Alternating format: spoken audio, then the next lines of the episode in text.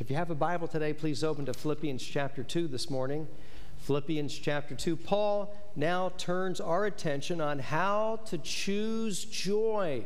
19 times Paul tells us about joy in this little book. How can he have a joy in his heart while he is in prison? Well, today we learn that joy is not determined by our circumstances. Joy is a fruit of the Spirit uh, produced by God in our heart when we are filled with the Holy Spirit. In fact, by the time we get to chapter 4, Paul commands us to rejoice all the time.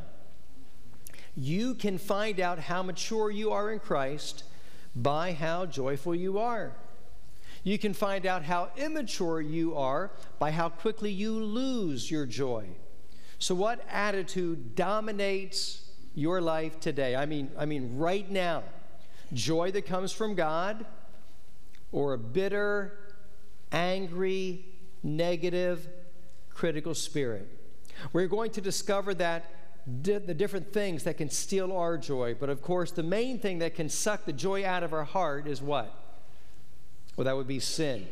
And when we give into sin, we need to do what David did. We need to come to God and ask for forgiveness and that prayer of repentance. Restore unto me the joy of thy salvation. Psalm 51, verse 12. Would you please stand with me now as I read Philippians chapter 2, and we pick it up where we left off. Philippians 2, verses 12 to 14. Wherefore, my beloved, as ye have always obeyed, not as in my presence only, but now much more in my absence, work out your own salvation with fear and trembling. For it is God which worketh in you both to will and to do of his good pleasure. Do all things without murmurings and disputings. May we pray. Now, Father, thank you for your word and what it means to us. I thank you for this entire chapter. And I pray, God, that as we, we dig into what you've said to us, that we'll take it to heart. You'll change us, make us more like Christ. If there be one that knows not Jesus as their Savior, may today be the day they are born again into your family. For each Christian now, God, I ask, remove the distractions. May we focus on your message. May you restore joy to our hearts that others might see what you have done for us. In Jesus' name we pray. Amen. Thank you. You may be seated. How many have ever been to Sight and Sound? Would you raise your hand? Okay, a lot of you. A lot of you. How many have seen the current presentation called Jesus? Would you raise your hand? Okay. Uh, did you like Jesus? Well, sure you did. I mean, you love Jesus, right? you love Jesus. All right. So, for those who have not gone, if you'd like to go, uh, the last showing is October 5th. I really encourage you uh, to go and see it. It is a tremendous tremendous presentation. You talk to anybody that just raised their hand, and they will recommend it as well. One of the things that struck me about the Jesus presentation was the overflowing joy that came from his personality. I mean, he smiled and he laughed, he engaged people, he connected with people, he served people, and yes, he saved people. Philippians 2 5 commands us to have the mind of Christ, an attitude of humble service. And the benefit of living that way is abundant joy, overflowing joy. Now, what are your joy stealers? You can write a couple down there in your notes. Are, are you letting anything steal your joy today?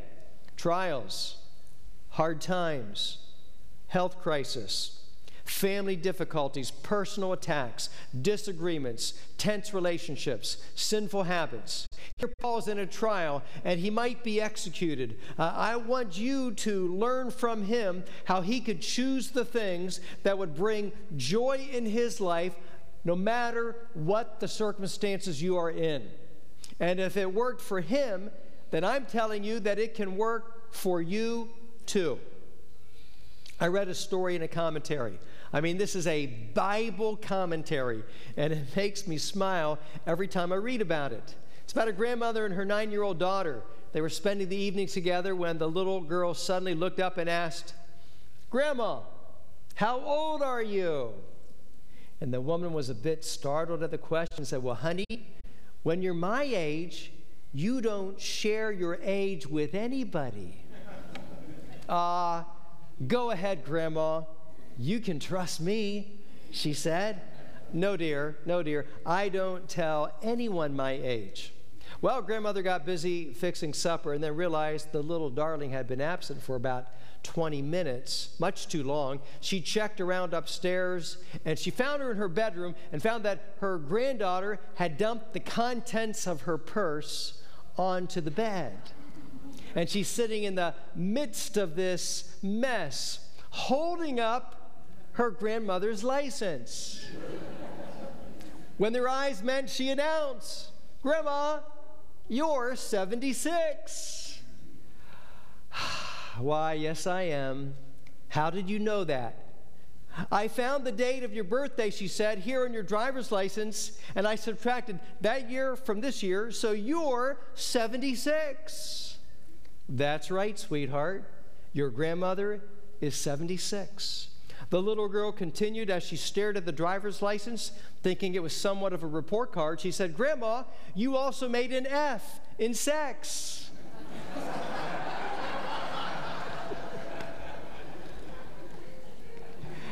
Have you lost your ability to laugh? I, I, mean, laugh at the right things.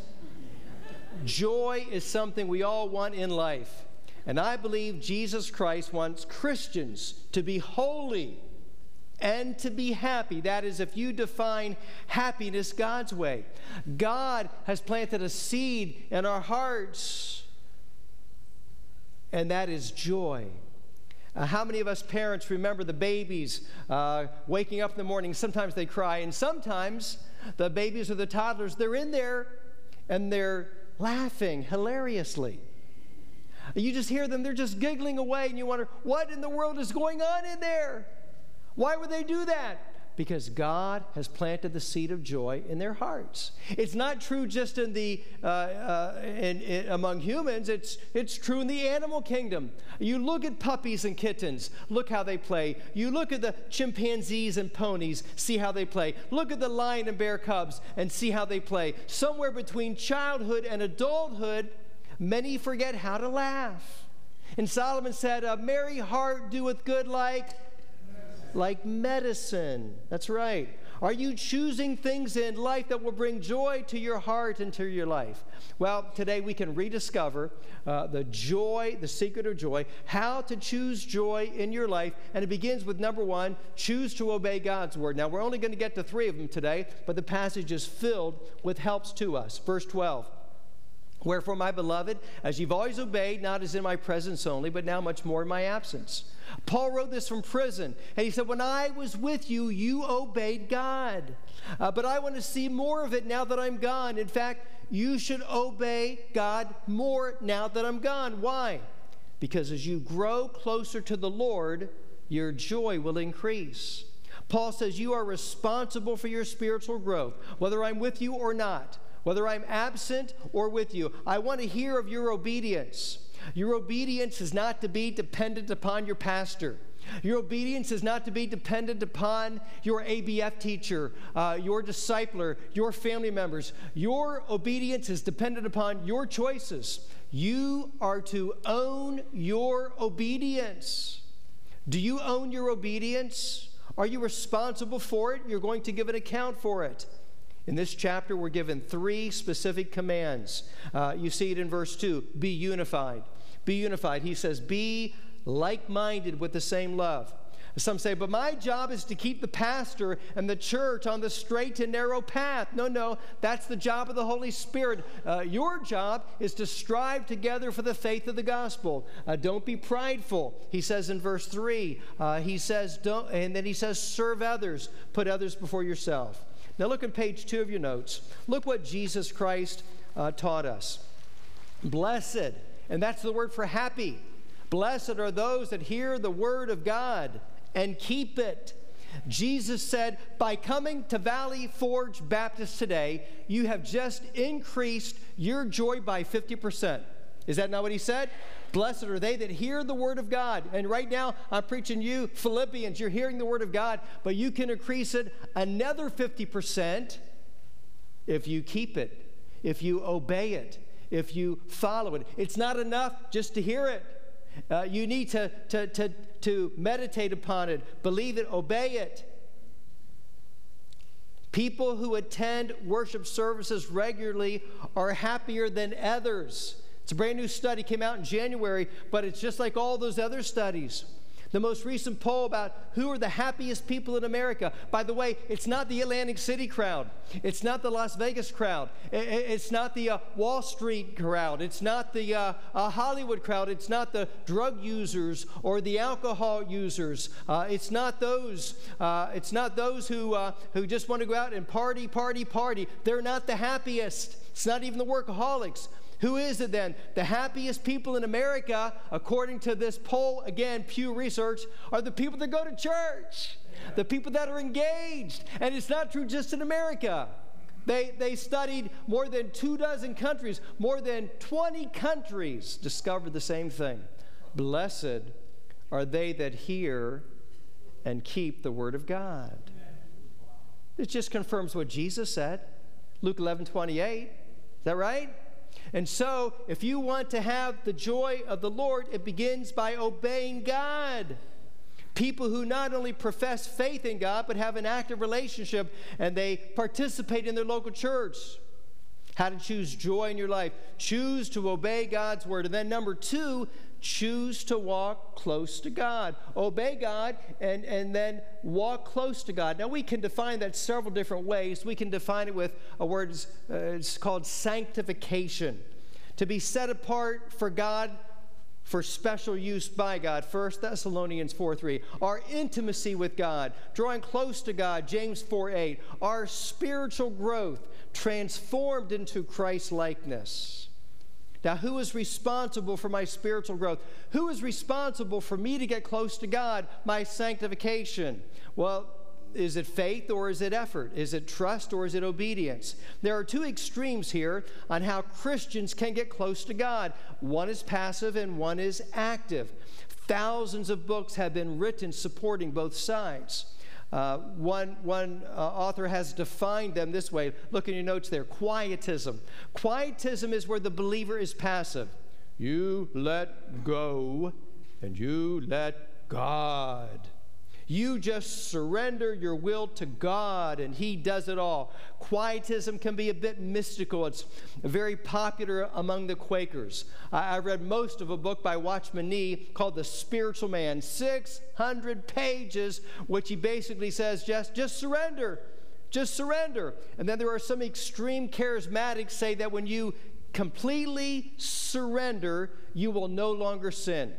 When you completely surrender, you will no longer be tempted to sin. Now, here's a problem with that. What happens when you sin? Well, whose fault is it? Is it, is it your fault? Well, it can't be your fault because you completely surrender to Christ and He controls you. Well, it can't be God's fault because God does not tempt people to sin. And then the other extreme is called pietism. Quietism, the believer is passive. Pietism, the believer is active. Now, for the most part, pietists are not out of balance. Uh, there can be an overemphasis on self effort. And if you put an overemphasis on your own efforts, you'll experience two things. You're going to say, Well, look what I did. And you become prideful. Or you're going to fail, and then you're going to be in despair. So you, the danger is pride or the danger is despair, and you have no one else to turn to. So, what does the Apostle Paul teach about these two extremes? Well, let's look in the Bible. Look at verse 12, the end of verse 12, where he says, Work out your own salvation with fear and trembling. Work it out. And so it appears that Paul is definitely a pietist. Be active he says, Work out. But look at verse 13. For it is God which worketh in you.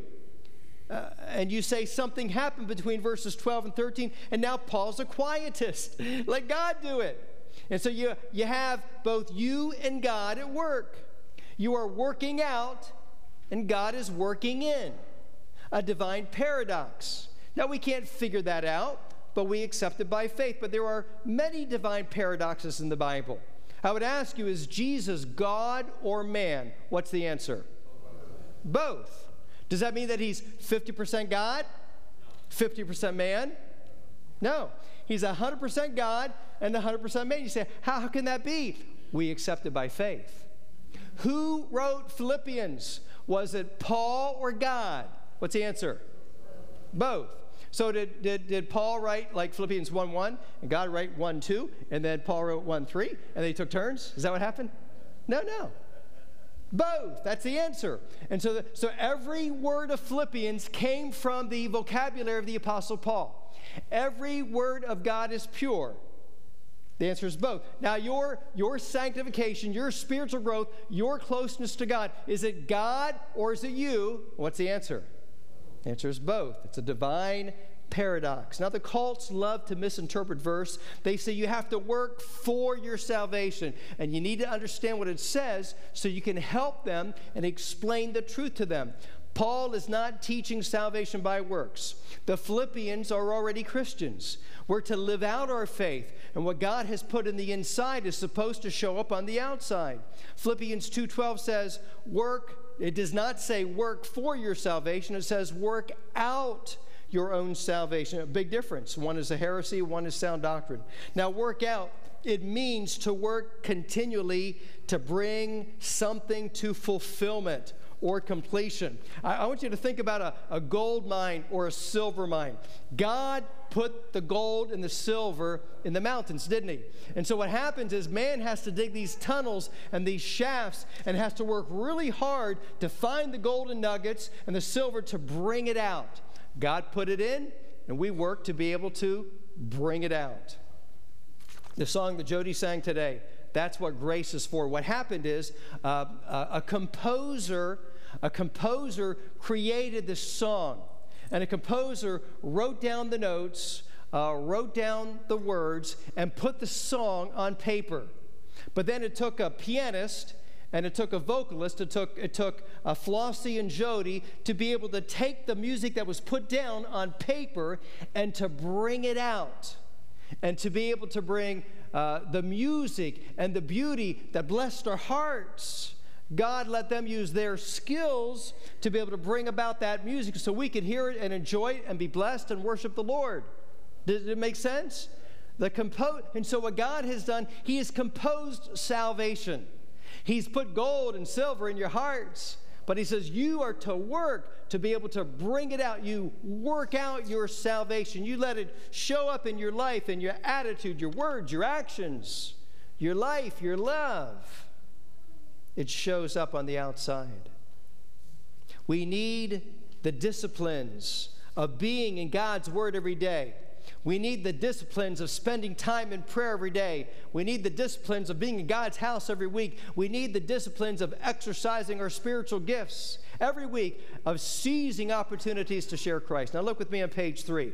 Uh, what are the clear teachings on salvation? One, salvation is by faith. It is by faith. This is clear. Believe on the Lord Jesus Christ, thou shalt be saved. Uh, two, salvation is free. Uh, the gift of God is eternal life uh, through Jesus Christ our Lord. Three, salvation is a decision to follow Christ, that if thou shalt confess with thy mouth the Lord Jesus. You believe in your heart.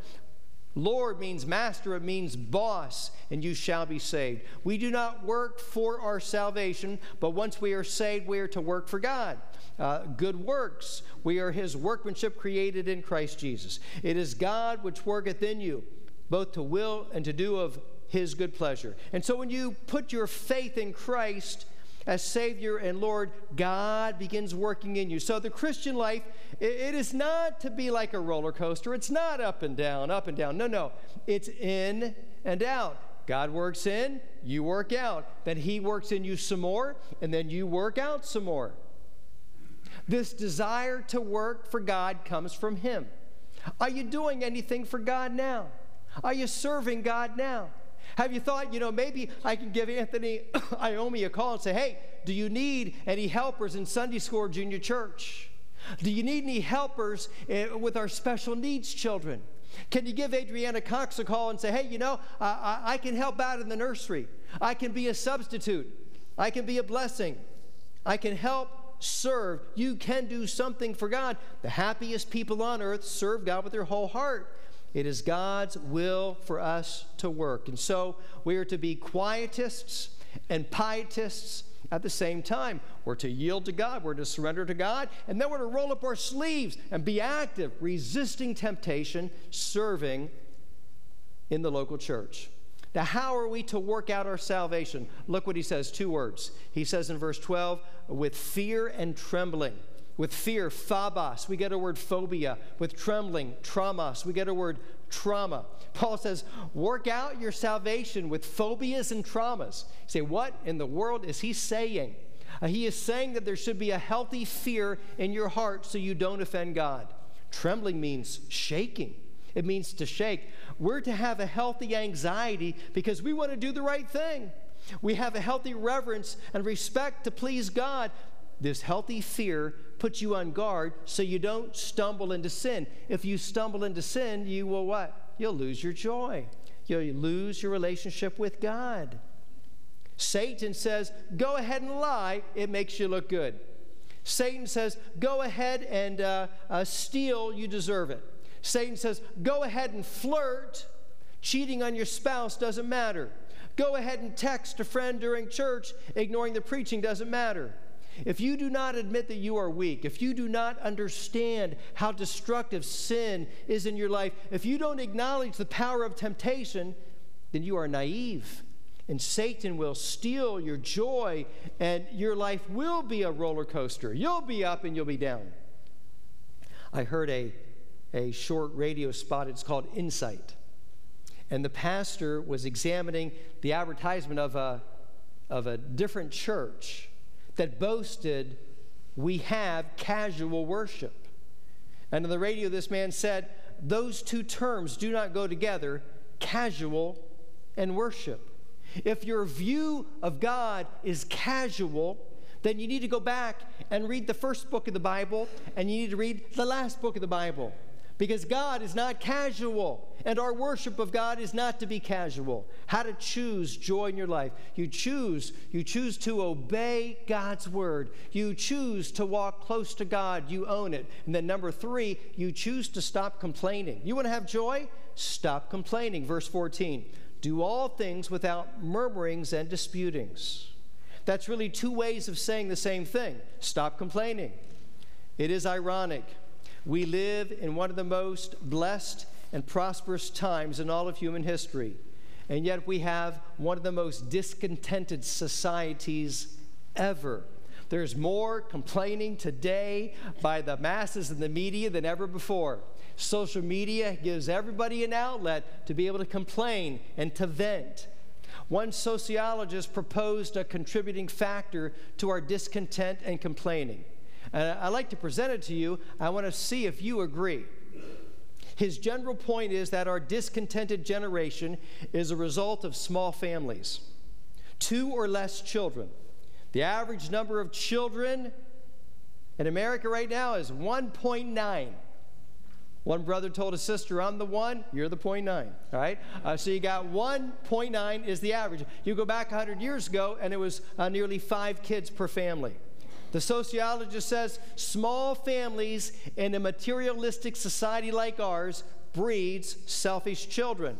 He wrote, when you have one or two children, uh, they get up in the morning and mom says to them, uh, uh, what, would you, what would you like for lunch today? I, I, I want a peanut butter and jelly, and you, you know how I like it. You know, I like it. I like it cut crossways. And so mom, she makes the lunch and she she gets it all set for him. Uh, uh, what time would you like to be home for dinner? He says, Well, I got basketball practice. I'll be home at five o'clock for dinner. And what would you like for dinner tonight? And he says, Well, I think I like this. Okay, okay. But you go to a family where there's four, five, and six kids, and you come down, and what's mom? Here's a bag, right? Here's a bag. Uh, dinner is at 5:30. If you're here, you'll eat. If you miss it, you don't. Uh, what's going on here? Uh, there's a, there's a larger family, uh, and, and there has to be some, some conformity. When you go to a table in a small family and your mother has broken her back to prepare some kind of cuisine that she's taken out of an exotic cookbook, and after taking one bite, and the typical one or two child family, the kid says, I don't like it. I don't want this. In a family of five or six kids, somebody says, I don't like it. Uh, the kid next to him says, I'll, Good, I'll take it. That's mine. Here's the difference. You see, in a small family, typically, typically in a small family, the system bends to the child. But when you have a large family, the child bends to the system. Does that, does that make sense? And so what you have is the sociologist said is when, when kids grow up in an environment where the system bends to them, you have child centered parenting. Doesn't have to be, but it's common. It's an interesting observation. He says children growing up today control the family. I don't want to go to camp. I don't want to go to Sunday school. I don't want to go to Sunday night. I don't want to go to Wednesday. I don't want to go to Awanas. What is the result of letting them control their life? They don't want to become adults with adult responsibility because that means conformity. That's not life. At work, nobody says, Well, you dress the way you want to dress. No, no, here's the uniform. You wear it. Here's the dress code. You follow it. Uh, they don't ask, uh, What time would you like to take your break today? Uh, what time would you like to take lunch? How long would you take for lunch today? No, no, that, that, that's not life. Nobody says that. They get a job, they're told what they can and cannot wear. They're told what time to show up, what time to leave. They're told what they're supposed to do conformity and responsibility. But if they grow up in an environment that they control, then when they become adults, they don't like being controlled. They become discontent. They complain, he says. And so, what, what you have is you have a whole generation today where they want to go from high school graduation to retirement living. and they want to skip the 45 years of hard work in between. Doesn't work that way. That's not life. And so they're grumbling and they're complaining and they're discontent and they, they complain at, at work and they complain at home, and then some will come to church and I wanted my way on page four of your notes. We'll not take the time to look at Numbers 11, but let me just summarize it for you. Top of page four. God hates. God hates. Circle the word hates. God hates an ungrateful heart. God hates a complaining tongue. God killed Israelites for complaining. You say, really? He did. If you're griping, grumbling, and complaining, you are really blaming God. God is the one who put you where you are. God is the one who put you in your family and your church and your school and your job and your country and your health issues. Murmurings and disputings are joy stealers.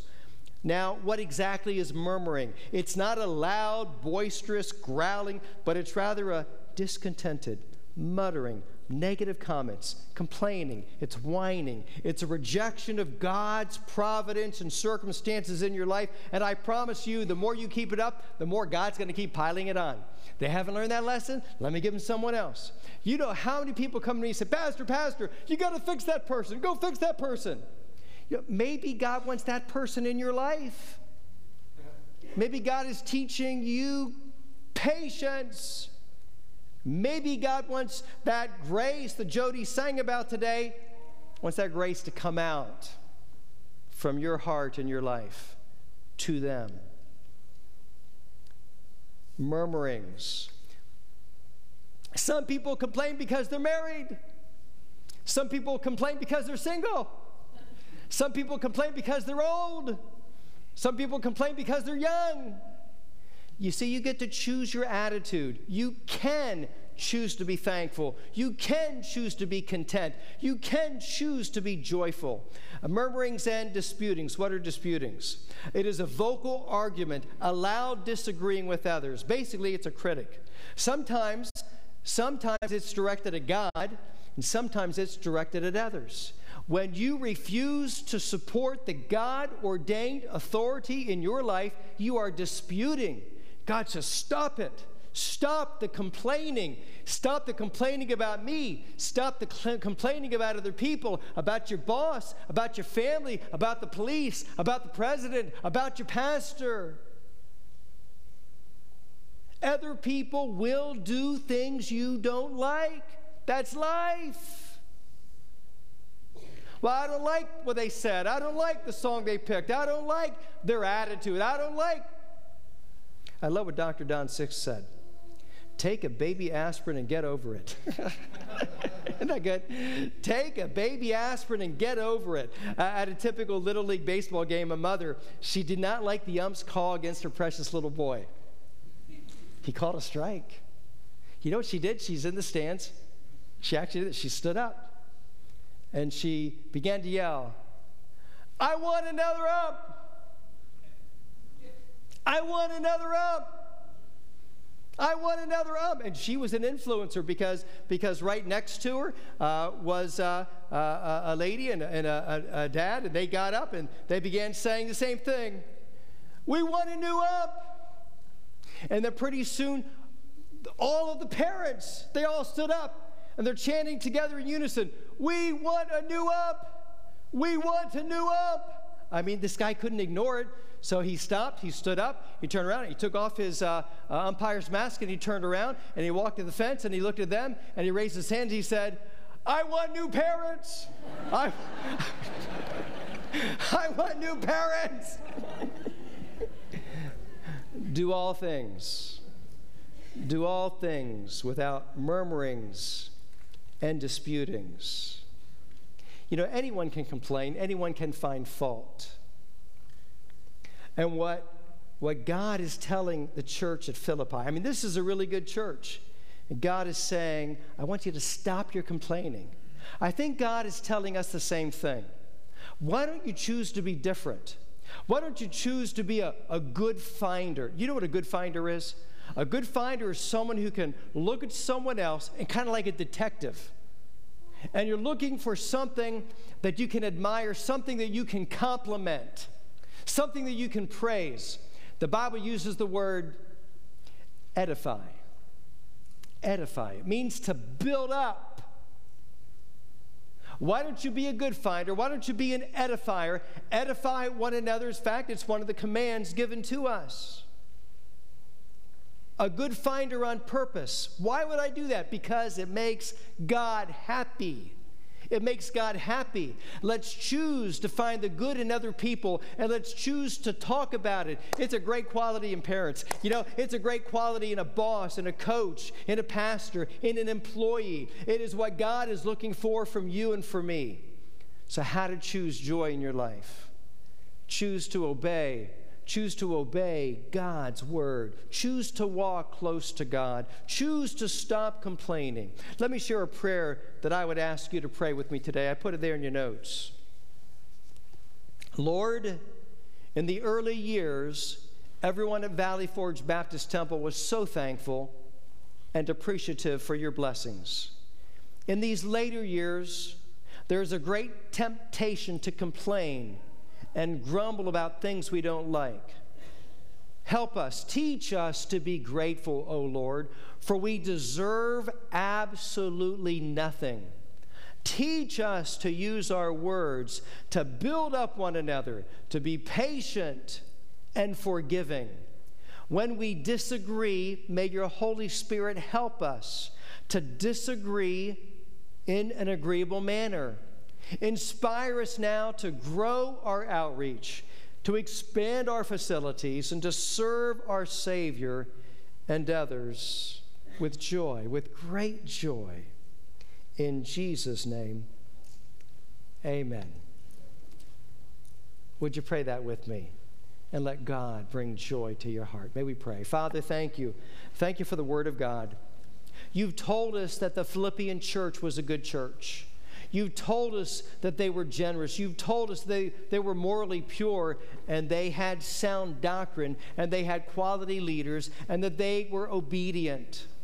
Lord, we know it's a church very much like ours. But you've also warned us that there were some, because of spiritual pride, they caused divisions, because of, of petty conflicts, because of preferences God, would you give all of us a spirit of gratitude, a spirit of humility, a spirit of joy? Would we be committed to striving together for the faith of the gospel?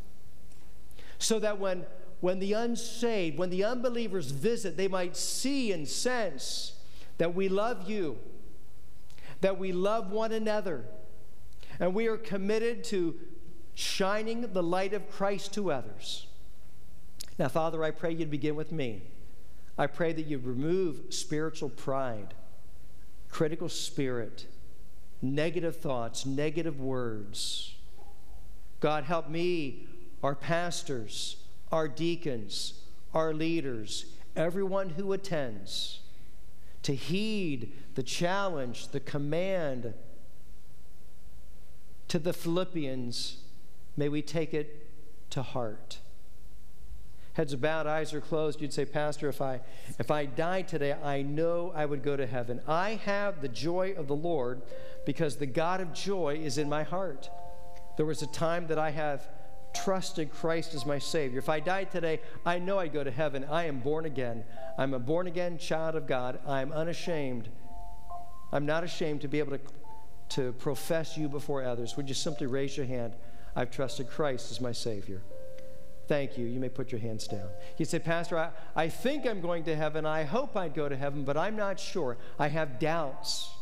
And I want the joy that Paul is writing about in this chapter. I want to know the forgiveness of Christ. I believe that Jesus died for me, and today I want to give my heart to Christ and become a true Christian. If that's you, I can lead you in the salvation prayer. My prayer won't save you, but you can trust Christ right where you're seated. You can pray and confess the Lord. Whosoever shall call upon the name of the Lord shall be saved. If you'd like to do that with me, would you simply raise your hand? Hold it up high for just a moment. I want to trust Jesus as my Savior. God bless you. Hold it up high. Anyone else? I want to trust Jesus as my Savior right now today. I sense the Spirit of God tapping in my heart I want to receive from anyone else. I want to pray with you today. Would you pray with me now? Sincerely, silently from your heart. God will hear the prayer of your heart. He heard Hannah's prayer. Pray with me now. Dear Lord, I know that I'm a sinner. I ask you to forgive me of all of my sins. I believe Jesus died for me and rose again. Today, I receive Jesus Christ as my Lord and as my Savior. Please save me today. Heads about, eyes are closed. Christian, may I ask you, did the Spirit of God speak to you today from the Word of God about your attitude? Your service, your joy or lack of it, your spirit? Are you a good finder? Are you obeying the Word of God? Are you seeking to walk close to the Lord? And are you ready to give up grumbling and complaining? If God has spoken to your heart today, we're going to stand as we sing. You don't need to sing, you just spend the time talking to God. Ask for forgiveness. Ask for a fresh anointing and filling. Ask that your attitude and words and actions would be the mind of Christ. Humble service to others. Father, now take your word, apply it to our hearts, starting with me. In Jesus' name I pray. Amen. As we stand together, let's sing. Uh, let's sing. Only trust Him. And that's where it begins trusting the Lord, as we sing together on the first verse. If you have a Bible, turn to 1 Samuel chapter 18 tonight. 1 Samuel uh, chapter 18 this evening. We continue our study of David. David is a man after God's own heart. And here in 1 Samuel 18, uh, we continue to pick up uh, the story of his life. And tonight, we find David defended by God. Defended by God again and again and again. Uh, last time we saw that David behaved himself wisely before Saul in verses 14 and 15. King Saul became unreasonable. He became paranoid. He became jealous. He became, well, a bit crazy.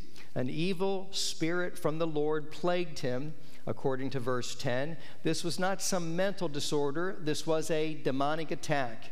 And God allowed a demon, a demonic spirit, to plague Saul. Because God is sovereign, He can use everything to fulfill His purpose, even the demonic host. Remember when Pharaoh hardened his heart against Moses. He hardened his heart against God. Uh, he did that a few times. Uh, if you become stubborn, uh, God uh, can confirm you in that. And after a while, the Bible says that God hardened Pharaoh's heart. That's something that happened here to King Saul. If you become disobedient to the authority in your life, there comes a time that God will confirm that and let that sin dominate you. Revelation 22 11. He that is unjust, let him be unjust still. He that which is filthy, let him be filthy still. He that is righteous, let him be righteous still. He that is holy, let him be holy still. Um, God allowed the evil spirit to come against Saul. But the result was this the evil spirit comes against Saul, and then Saul took his anger, he took his jealousy, his rage, his paranoia out against David. Now, why would that be? Why would God allow Saul to mistreat David? What's the purpose? It is part of the schooling, the college that God is putting David through to become king. Not just any king, but to become the most famous king of Israel. And so, as we learn about David's life, we can learn about our life as well. David is going to learn to let God be his defender. It is a lesson that he is going to take, it's going to take several chapters, and he will have his back up against the wall again and again. And so let's pick it up in 1 Samuel 18. Would you stand with me? And we'll learn from what David went through in these dark and difficult days. And then we'll learn to see what uh, God is teaching us from the same passage. 1 Samuel chapter 18. And we'll pick up the account in verse 16. But all Israel and Judah loved David because he went out and came in before them. And Saul said to David, Behold, my elder daughter Merab, her will I give thee to wife. Only be thou valiant for me and fight the Lord's battles. For Saul said, Let not mine hand be upon him, but let the hand of the Philistines be upon him. And David said unto Saul, Who am I? What is my life? And my father's family in Israel, that I should be son in law to the king. But it came to pass at that time when Merab, Saul's daughter, should have been given to David, that she was given unto Adriel, the Meholathite, to wife. And Michal, Saul's daughter, loved David. And they told Saul, and the thing pleased him.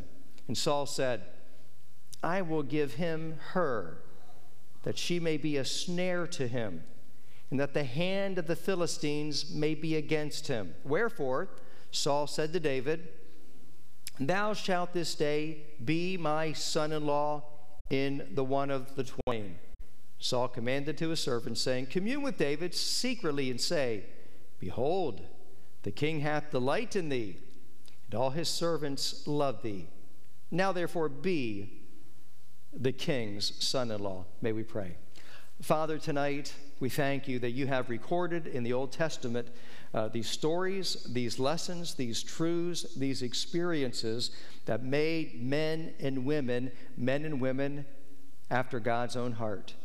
Now, Father, I pray that as we relive their experience, we understand what they went through, we feel what they felt, that you would then teach us. Help us to understand why you defended David, why you let him live another day. God then teach us why you give us another day to live in this earth. May we understand our purpose. May we fulfill it. If there be one that knows not Jesus Christ as their Lord and Savior, tonight would you touch them by your Spirit, convict them of sin. May they see that Jesus Christ is the only way to heaven. putting their faith and trust in Him. Strengthen each Christian in our faith. In Jesus' name I pray. Amen. Thank you. You may be seated. The writer H.G. Wells says of one of his characters, he was not so much a human being as a civil war. That's a pretty good description of King Saul. I, I mean, he became a living civil war. He was miserable, he was angry, he was suspicious. And because of his jealousy, he made multiple attempts to eliminate his most trusted servant, David. But he had to do it in a way that he didn't want to make himself look bad. And so we saw that at the end of verse 17. For Saul said, and you can see it's kind of a commentary, he's saying it in his heart, Let not mine hand be upon him, but let the hand of the Philistines be upon him. I don't want to look bad. Uh, King Saul is hunting David, but he is afraid of him. Back up to the end of verse 15. We saw this last time. Uh, Wherefore, when Saul saw that he behaved himself very wisely, he was afraid of him. Shouldn't it be the other way around? King Saul is hunting David. King Saul wants to kill David. And so you would think it would be David would be the one that would be afraid. But there the Bible says in verse 15, it is King Saul who is afraid. Isn't that interesting? Sometimes the very people who are out to get us are the ones who are afraid of us. This was the case with Saul and David. David behaved himself wisely. The people loved him. David had done nothing wrong. We have to understand that. David was a, a model of humility, a model of loyalty, of dependability, and integrity, and he just kept doing the right thing. Now, if you go back to chapter 17, David went from being an unknown shepherd boy, a teenager, maybe 15, and he became a national hero overnight. Uh, we don't know now how much time has passed from chapter 17 to 18, but David is now an officer. He's an officer in Saul's army. He commands a battalion of men. Uh, he is fighting the enemies of Israel, the Philistines. But beginning in chapter 18, we see everything that he is trusting in, everything that makes him secure is going to be taken away. And so Saul makes an offer of marriage of his daughter to David, verse 17 to 19. Now, Saul had already broken his promise, hasn't he? I uh, remember when Goliath was challenging his army? Do you remember all the soldiers were scared and David came and he brought the food from Jesse the father? And David hears Goliath calling out, defying the, the living God. What shall be done to the man who brings down the enemy of the living God. Do you remember the promise that was made? There were several things. If you defeat Goliath, what will the king give you? He'll give you, will he give you money? Give you great riches. What about your father's house? What's he going to do to your father's house? Tax free for life. Wouldn't you like that? But what was the third thing that, that was promised? What was it? His daughter's hand in marriage. As I said, time has passed. It hasn't happened. He's still single. He's still waiting. And now Saul comes and he says, Here's what we'll do, David. I will give you my daughter Merab as your wife.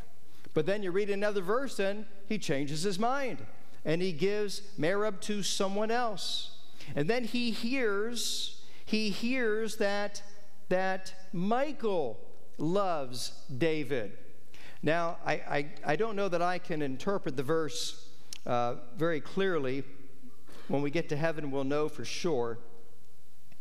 Uh, but in verse 20, Michal, Saul's daughter, loves David, and they, ta- they tell Saul, and it pleased him. And Saul said, I will give him her that she may be a snare to him.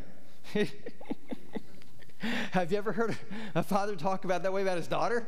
And so you have to wonder does he know something about Michal that we don't know? Uh, or is he just referring to, I'm going to send him out to battle, and, and the way he can take my daughter's hand in marriage is kill 100 Philistine soldiers. Is that the snare?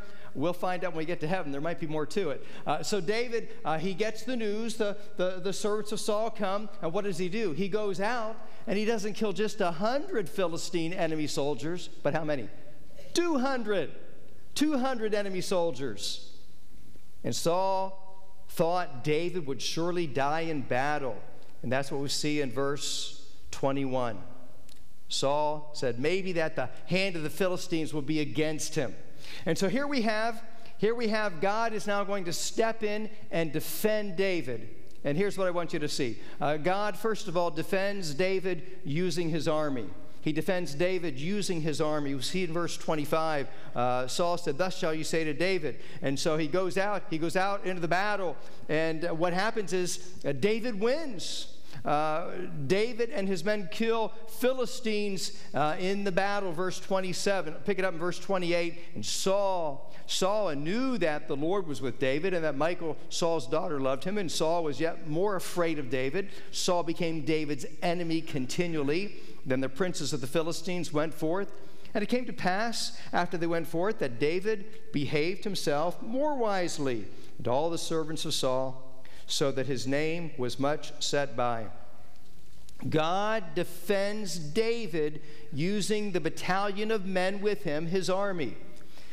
In chapter 18, Saul tries to eliminate David through the hand of the Philistines. It was really a plot. It was a subtle plot. It was a secret plot. I'll use my daughter as bait to get him to go to battle so that he'll die. But not so in chapter 19. His plan to kill David wasn't just in his heart, but now in a meeting with his top military brass. Look with me at chapter 19, verse 1. And Saul spake to Jonathan his son and to all his servants that they should kill David. So it went from a subtle plot he's just thinking about in his heart how can i how can i make a plan to get david killed in battle and now it's going to be a little more overt What's he going to do? He has a meeting with his top military brass. And King Saul says, We have a new HVT. We have a new HVT. And what would that be? What would that be? A high value target. Kate knows her military enemies a high value target. Uh, our military uh, uses that term. We've used that term to describe men like Osama bin Laden. We've used that term to describe men like Saddam Hussein. Uh, the mission is not complete until this person is killed or captured. And in this case, he tells his top brass the, the, the mission is kill David. He is the new high value target. But notice, uh, God defends David not just using his army, but God defends David, number two, using Jonathan. Using Jonathan, his son. And so we pick it up in chapter 19, verse 2. And Jonathan, Saul's son, delighted much in David. And Jonathan told David, saying, Saul my father seeketh to kill thee. Now therefore I pray thee, take heed to thyself until the morning, and abide in a secret place, and hide thyself I will go out and stand beside my father in the field where thou art, and I will commune with my father of thee, and what I see, that I will tell thee. Now, verse 4 And Jonathan spake good of David unto Saul his father, and said unto him, Let not the king, this is his dad, let not king, the king, dad, listen to me. Don't sin against your servant against David, because he had not sinned against you, and because his, his words have been to thee word very good. For he did put his life in his hand and slew the Philistine. And the Lord wrought a great salvation for all Israel. Thou sawest it. You did rejoice. Remember? Wherefore then wilt thou sin against innocent blood to slay David without a cause? Jonathan says, Dad, Dad, stop. Stop this. You can't kill David. Why? Jonathan says, He's not sinned against you. He is good. He is loyal. He is faithful, verses 4 and 5. He risked his life by fighting our enemies. God used him to bring a great victory against our enemies, the Philistines. Dad, remember, you rejoiced. You were happy in the victory. If you kill him, you'll be shedding innocent blood. Look at Saul's response in verse 6. Chapter 19, verse 6. And Saul hearkened unto the voice of Jonathan, and Saul sware, As the Lord liveth, he shall not be slain. And Saul agrees, howbeit only for a very short time. And so we have a short reconciliation. Verse 7 Jonathan called David. Uh, Jonathan showed him all the things, and Jonathan brought David to Saul, and he was in his presence as in times past. The Philistines attack again, verse 8. And against David, he goes out to fight, and again, God brings a great victory. Again, the demonic spirit comes upon Saul, verse 9. Now pick it up in verse 10. And Saul w- sought to smite David, even to the wall, with the javelin. But he slipped away out of Saul's presence, and he smote the javelin unto the wall, and David fled and escaped that night.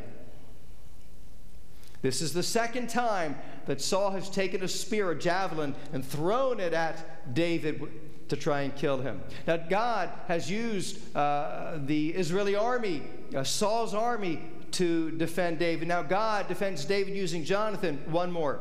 God defends David using Michal. Using Michal. We pick that up in verse 11.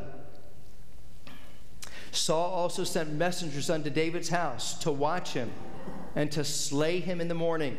And Michal, David's wife, told him, saying, If thou say not thy, thy life tonight, tomorrow thou shalt be slain. You'll be dead. So Michal let David down through a window. That happened several times in the Bible, doesn't it? Happened to Paul.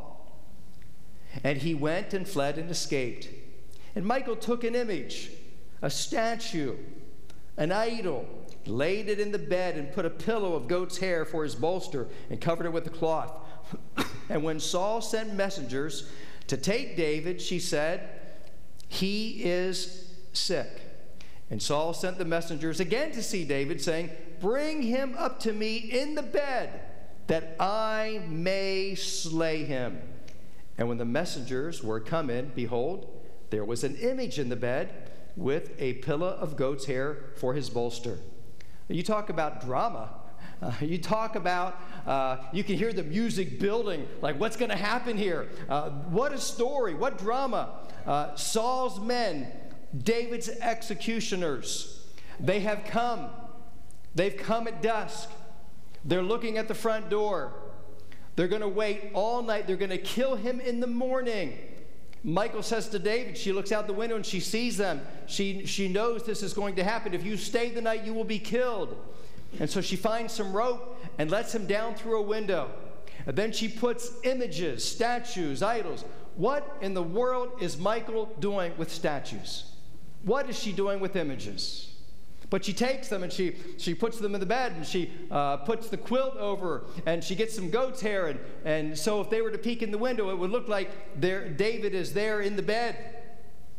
Finally, the morning comes. David doesn't come out. Knock at the door.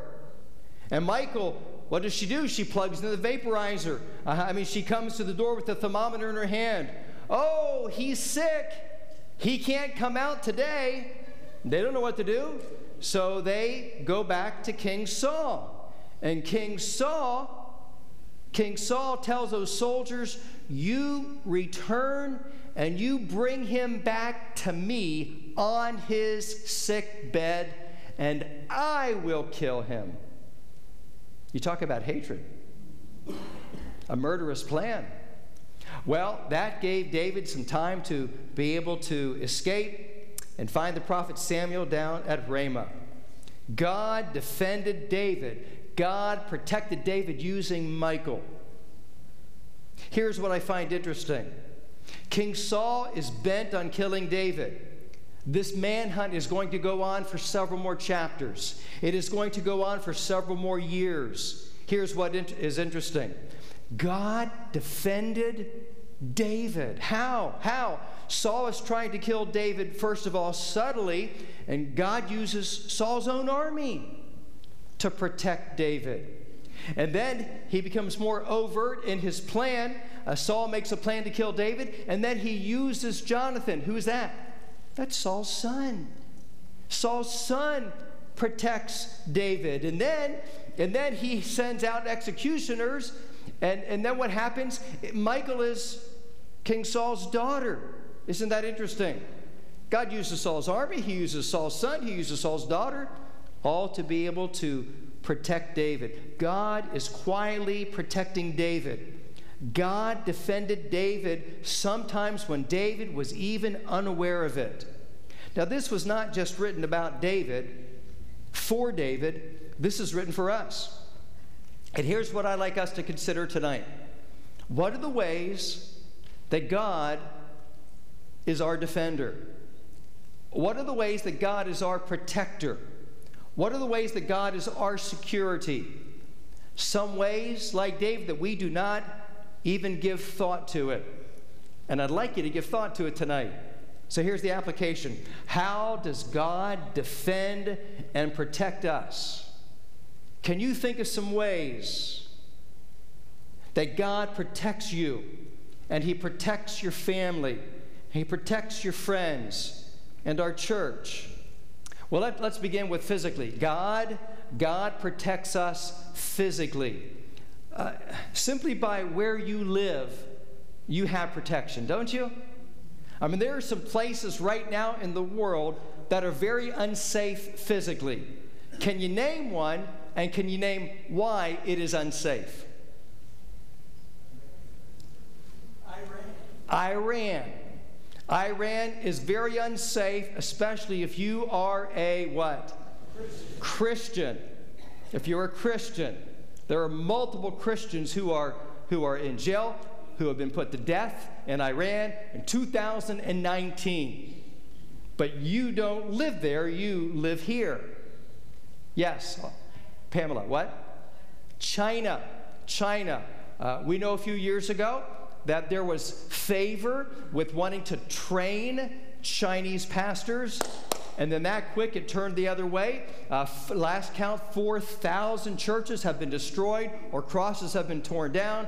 Pastor Joseph Gu was in prison. He's under house arrest. Many have been in prison. Uh, many, many missionaries, tent makers, have been expelled from the country. Not a safe place to be. Can you think of one? North Korea. North Korea. North Korea is a very dangerous place if you are a Christian.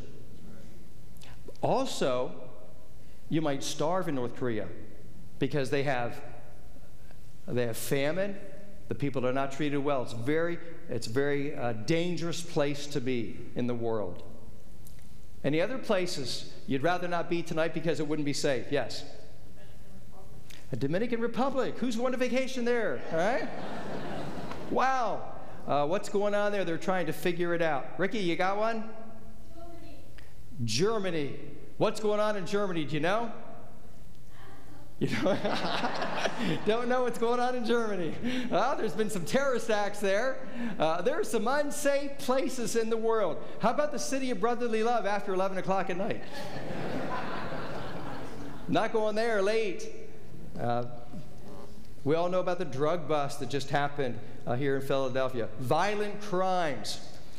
We live in a relatively safe area, don't we? There's not a lot of violent crimes going on in the Collegeville, Phoenixville, Pottstown area. Now, I know some here and there, but, but not, not, not so much. So God protects us physically where you live. God has protected us physically, uh, chronologically, uh, the time that we now live in. The time that we live in. If we were able to take the clock and turn it back about 260 years, to the mid 1700s, 1730, 1740, 1750, you read your Pennsylvania history. And what you'll find, not dozens, but hundreds and hundreds of kidnappings and murders of settlers by the Indians. Now, just so you put it in the context, they thought they were retaliating for what the British did to them with deaths and scalpings. And so, my brother and I, our great, great, great, great, it's either the fifth or the sixth great grandfather, were kidnapped by Indians at the foot of the Tuscarora Mountain, about a 45 minute drive just, just west of Harrisburg. There were three men. Uh, one was killed by the Indians, uh, the other two were captured. They were taken to the Indian camp. I have this in our family history, which I received last year from my aunt. Uh, they were going to make him run the gauntlet, and an older Indian woman uh, took, which would have been our ancestor, and took him in, and, and it was kind of like a semi adoption, protected him from being killed in that gauntlet. Time passed. They were working in the fields as basically POWs.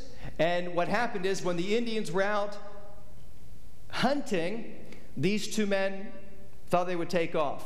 And so they ran down from the Indian women down to a creek and they found a canoe and they went downstream. They went downstream far enough until the thing got snagged and then they found another uh, canoe, which they said in the record they dispatched for their escape.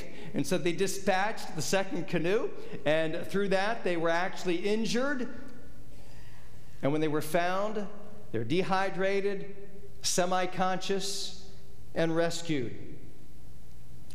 And if that didn't happen, I wouldn't be here today, and neither would my brother. He says he's adopted, but he's not. Uh, so uh, uh, we're here today because, uh, because God protected them. God allowed them to escape. Now, if you fast forward just a couple of decades, if you lived in this area in the 1760s and the 1770s, there'd be a good chance that the British soldiers could come to your house, knock on your door, or kick it open and say, I want your food. I'm going to sleep in your bed. You go to the barn. That's what happened in this area. Read the documents. That's what was going on. It wasn't a safe place to be. You fast forward to 1776, uh, we just visited it yesterday, and, and there they signed that Declaration of Independence. They authorized a war for independence, and that meant that you or your brother or your sons or your uncles or your dad would go into war. And we have two of those in our family tree. Many of you have relatives that have served in the different wars to defend our freedom, and some going all the way back to the war for independence. Dangerous time, uh, the right place, but the wrong time. But you and I live at the right time, and we live in the right place, and we have peace. We have safety. That's a gift from God. Uh, we don't deserve it. Why, why are you here and not in Iran, China, North Korea, or Germany? Why is it now and not in a different time? What's the purpose that God brought you here right now to this place to defend you and to give you security? God protects us physically. Here's one accidents and injury. Only heaven will reveal how many times God intervened and protected you. Some of you know the stories, most of us don't know what God has done to intervene to protect us from accident, from injury. Many of us heard the 9 11 stories of people who did not go to work on September 11th. What happened? Well, uh, some, uh, some forgot to set their alarm. Some decided to take a day off.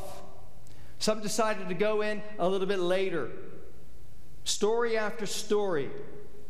I'd like you to hear one of those stories that comes from Valley Forge Baptist.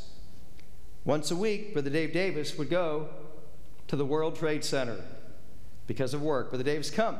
Come tell us how God was protecting you and you didn't even know it, and how He did that.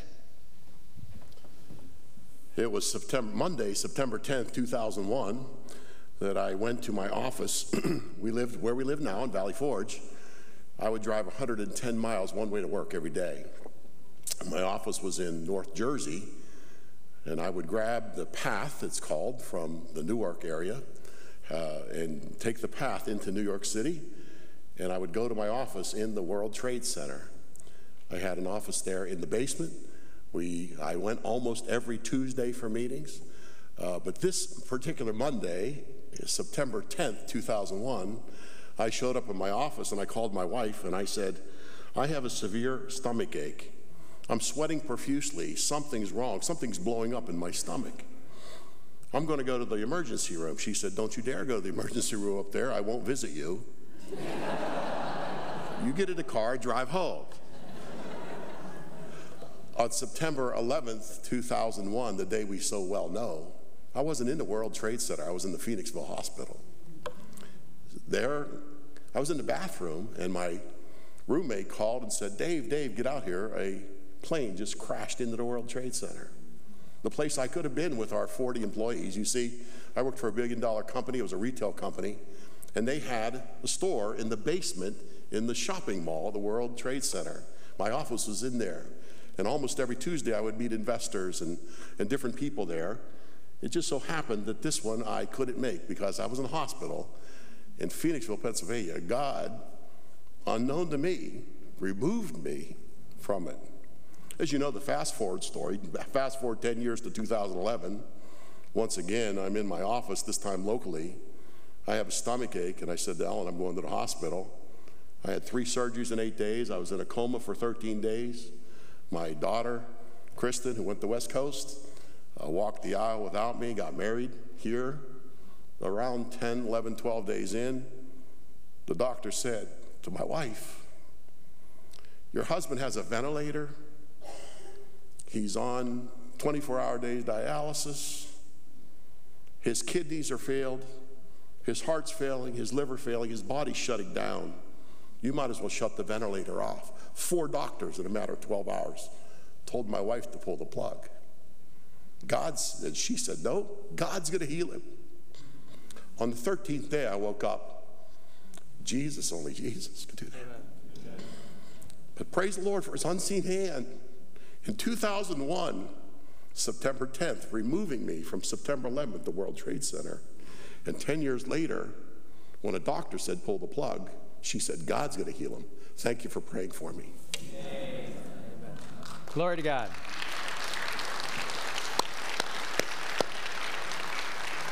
That's a pretty obvious one, but God's done it for you too. You just may not know about it, but you'll find out in heaven because you're still here. God is protecting you physically. When he came out of that, that coma, uh,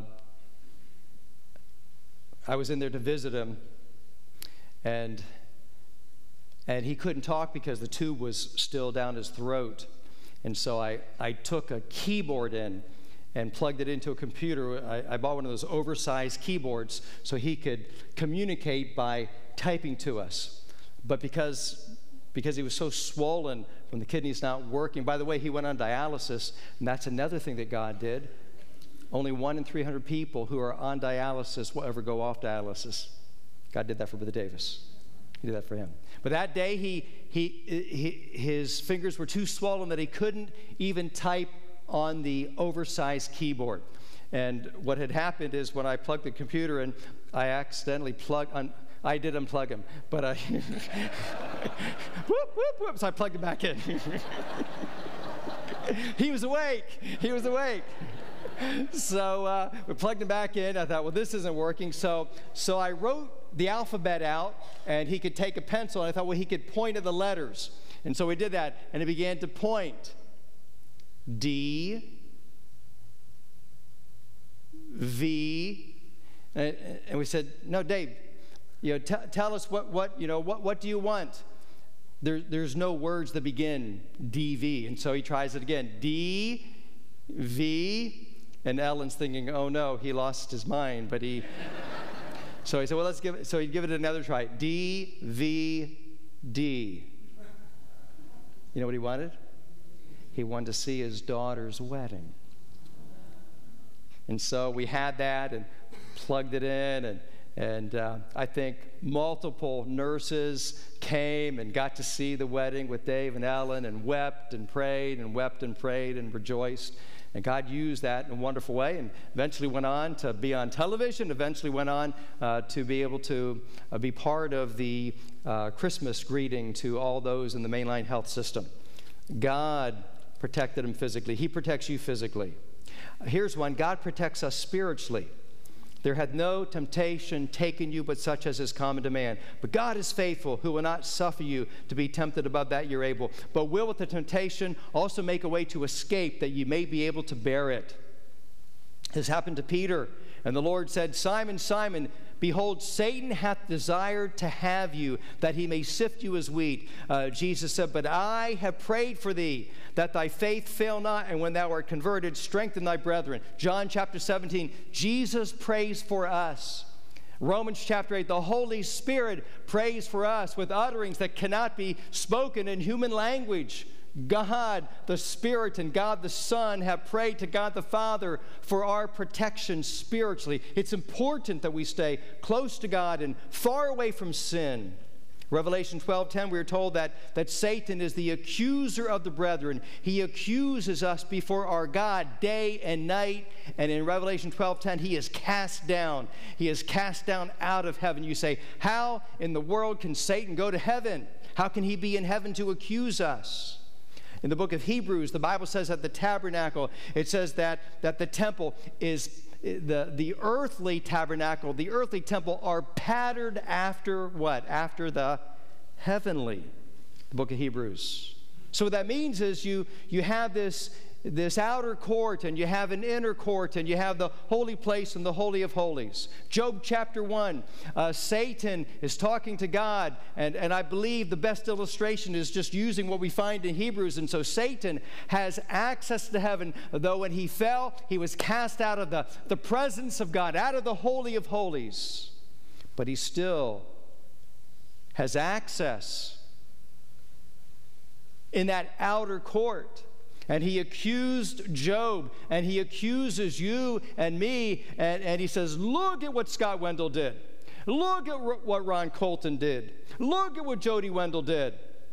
And he makes these accusations day and night. The Bible says in the book of Revelation, there is war in heaven, and he is cast down. 1 John chapter 2 my little children, these things write I unto you, that ye sin not. And if any man sin, we have an advocate with the Father, Jesus Christ the righteous. Jesus Christ is our defense attorney. And so when Satan makes those accusations to God the Father, he looks at, on his right hand, and there is the Lord Jesus Christ. And the Father says, uh, Did that child of God commit that sin against me? And the Lord Jesus Christ says, Yes, but I died for them. I shed my blood for them. They are justified, they are sanctified, they are cleansed, they are forgiven, and we remember those sins no more. Amen. Jesus Christ is our defender. Physically, He is our defender. Spiritually, we stand unaccused before God the Father. And so the question I ask you is why did God defend David? Why? Why didn't God just let Saul kill David time and time again? What's the answer?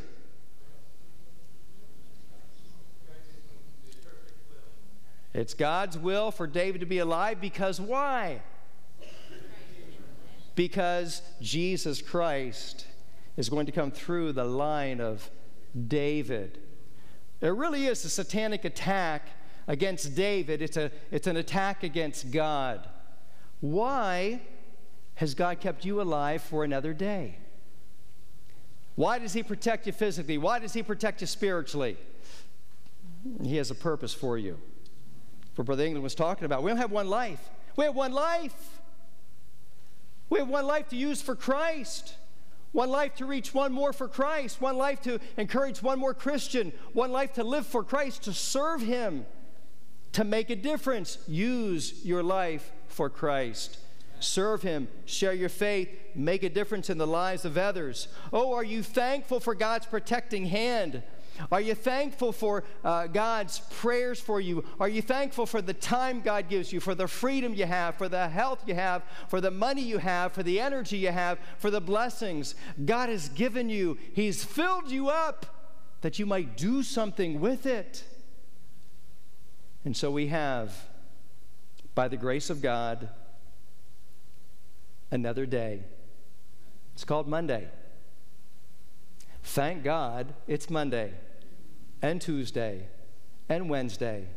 And so when you when you leave church, you you make sure you, you got a tract.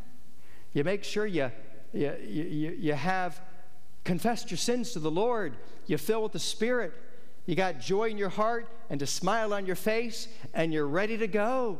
You're ready to go to, to talk to someone, to share Christ, to share the joy of Christ, to give an invitation to church, to VBS. Are you? The gals' luncheon for the widows. Monday night basketball. There, there's kind of something for everyone. You just got to find them. You just got to make the connection and say, hey, we have something at our church that God can use to help you spiritually. How many times have we heard people say, Well, I, I came to church because I was just driving by and I saw it. Something all, is always going on. Now, you don't have to be at every something, right? You don't have to be at every something, but something is going on, and you can invite someone. You can impact someone. You can be a witness to someone because that person that you speak to, that person is someone's son or daughter, mother or father, a brother or sister. And we have relatives spread around the country. We want someone to witness to them, so why wouldn't we witness to their relatives? Why? Why did God defend David? The same reason he defends you. He wants to use you for his glory. May we pray. Father, thank you. Thank you for the word of God. Thank you for how you protected Brother Davis, how you protect all of us from so many different ways, physically and spiritually. Now, God, may we take, may we take the gift of life. May we take the gift of salvation. And may we joyfully share it with others. I pray in Jesus' name. Amen. As we stand together,